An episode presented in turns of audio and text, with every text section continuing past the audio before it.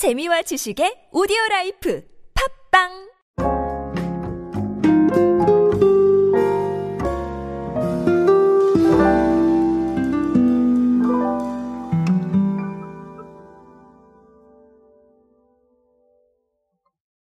매년 돌아오는 명절이 있습니다. 아, 명절을 앞두고 기업들은 뭘 하죠? 네, 당연히 뭐 광고를 기획하거나 마케팅을 기획하거나 혹은 디지털 마케팅 캠페인을 기획을 합니다. 유통업계에서는 선물 세트를 예약을 받죠. 네, 이 선물 세트 예약이 굉장히 중요합니다. 왜냐하면 어, 예약 판매 실적이 거의 40%에 육박한다고 해요. 전체 매출에. 그러니까 중요할 수밖에 없겠죠. 그리고 코로나 시국이 터지면서 아무래도 이렇게 움직이시기보다는 선물을 보내시는 경우가 좀 더 많이 늘어나서 아무래도 여기 상당히 중요하다라고 느끼고 있는 것 같은데요. 오늘은 어, 이 선물 세트 예약을 보니까 조금 흥미로운 사례가 하나 있어서 간략하게 소개를 해드리려고 합니다. 그 이야기로 오늘은 함께 하시죠. 안녕하세요 여러분 노준영입니다. 디지털 마케팅에 도움되는 모든 트렌드 이야기로 함께하고 있습니다. 강연 및 마케팅 컨설팅 문의는 언제든 하단에 있는 이메일로 부탁드립니다. 자, 제가 선물 세트에서 흥미로운 게 있다고 말씀을 드렸는데, 어, 이게 롯데마트에 있습니다. 롯데마트에 뭐가 있냐면, ESG 선물 세트. 자, ESG 선물 세트가 나왔습니다.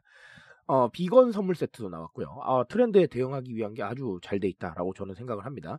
근데 이 ESG 선물 세트는 어, 모든 패키지를 종이로 제작을 했습니다. 그래서 어, 패키지부터 시작을 해서 폐기물 그리고 오염물을 최대한 줄여주는 네, 이런 형태로 제작이 됐고요. 비건 트렌드의 비건 선물 세트는 이제 당연히 비건 제품이겠죠. 그런데 어, 저는 이걸 좀 흥미롭다고 본 게 어떻게 보면 지금 트렌드에서 가장 핫한 개념들 중 하나잖아요. 네, 비건도 그렇고 ESG도 그렇고 그걸 그대로 또 반영을 했다는 게 상당히 흥미롭게 느껴졌습니다. 어, 여러분들은 아시다시피 ESG에 대한 거를 굉장히 많이들 어, 적응을 해나가고 계세요. ESG 리포트를 따로 발매하는 기업도 많아졌습니다. 현대자동차도 그렇고 LG도 그렇고 자 이런 식으로 따로 네, 아예 발매를 하고요. 그리고 현대 홈쇼핑은 아예 페트병을 재활용해서 가방을 제작을 했는데 네, 이거 판매 수익금을 또 기부를 하고 이런 형태도 벌어지고 있습니다. 그러니까 ESG라는 게 거의 이제 기준이 돼가고 있다라고 보셔도 될 것 같아요. ESG는 여러분들 아시다시피 뭐 환경, 지배구조 이런 것들을 뜻하는 말인데 여기에서도 특히나 환경이 많은 관심을 받고 있죠. 그래서 ESG 경영이라는 이름으로 환경을 챙기는 회사들 정말 많아졌고 이제는 챙기지 않는 회사 찾는 게 빠를 것 같습니다. 예, 그 정도로 사례가 많아지고 있습니다. 아, 실제로 이 롯데마트에서도 선물 세트에 아예 ESG를 반영을 하고 있으니까 어, 다른 부분도 많아지지 않을까라는 생각을 합니다. 자 그러면 어, ESG와 어떻게 보면 뭐 비건 이런 것들 어떻게 봐야 되겠느냐라는 건데 사실 저는 ESG하고 비건은 연장선상에 있다고 생각을 해요. 왜냐하면 비건이라는 것 자체가 신념과 가치이기 때문에 네, ESG도 똑같다는 겁니다. 그래서 어, 이런 부분들을 봤을 때 우리가 신념이나 가치 자, 이런 부분들에 대해서 생각을 할 필요가 있겠다라는 겁니다. 결국은 이제 소비를 통해서 내가 속된 말로 돈만 쓰는 게 아니라 그 돈을 쓰면서 나의 가치나 나의 생각을 외부로 알리고 싶은 거예요. 반영을 했으면 좋겠고 그리고 내가 사려는 상품이나 혹은 내가 받으려는 서비스가 네, 그런 것들을 반영하고 있으면 더 좋겠죠. 단순히 내가 돈을 지불해서 그 돈에 해당하는 상품이나 서비스만을 받는 게 아니라 어, 기왕이면 그 가치까지 느낄 수 있으면 어, 나는 그 가치에 기여한 거잖아요. 그렇죠?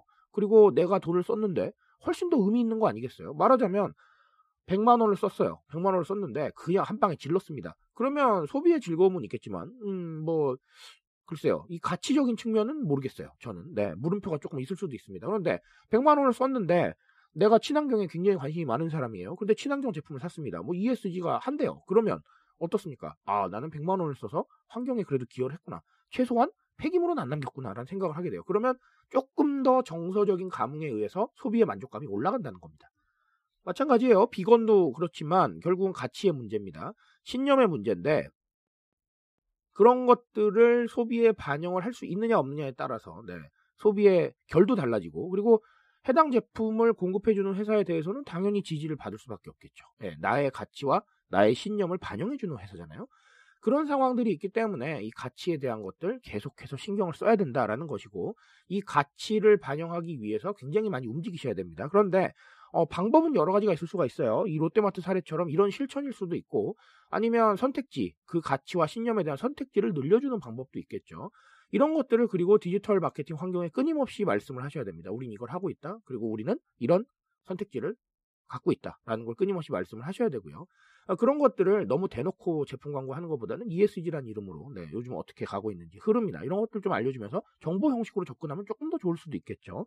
자 이런 상태들이 있기 때문에 어, 결국은 가치나 신념에 조금 더 집중을 해야 된다라는 것이고 어, 이 사례는 제가 뭐 말씀을 드리지만 앞으로 더 많아질 겁니다. 왜냐하면 어, 1인 가구가 증가하면서 스스로의 어떤 마음이나 이 행동에 집중하는 사람들이 많아질 것이기 때문에 어, 더 강화될 것이고요. 그리고 지금 MZ 세대가 그렇죠. 어, 본인의 어떤 가치나 신념에 굉장히 어, 목소리를 따라가는 경향이 있기 때문에 어, 앞으로도 더 강해질 것이다라는 말씀을 꼭 드리고 싶습니다. 그래서 가치나 신념은 앞으로도 핫한 키워드일 거고, 네, 계속해서 우리가 트렌드에서 반영하는 부분이 있어야 될 것이다라는 말씀을 드리고 싶습니다. 오늘은 이런 고민들 한번 해보시면서 우리의 가치와 신념은 무엇인가, 그리고 우리는 가치와 신념을 위해서 대중들에게 어떤 걸 할 수 있겠느냐. 자, 이런 부분에 대한 고민을 한번 해보셨으면 좋겠습니다.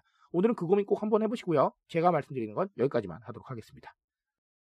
트렌드에 대한 이야기는 제가 책임집니다. 그 책임감에서 열심히 뛰고 있으니까요. 공감해 주신다면 언제나 뜨거운 지식으로 보답드리겠습니다. 오늘도 인싸 되세요, 여러분. 감사합니다.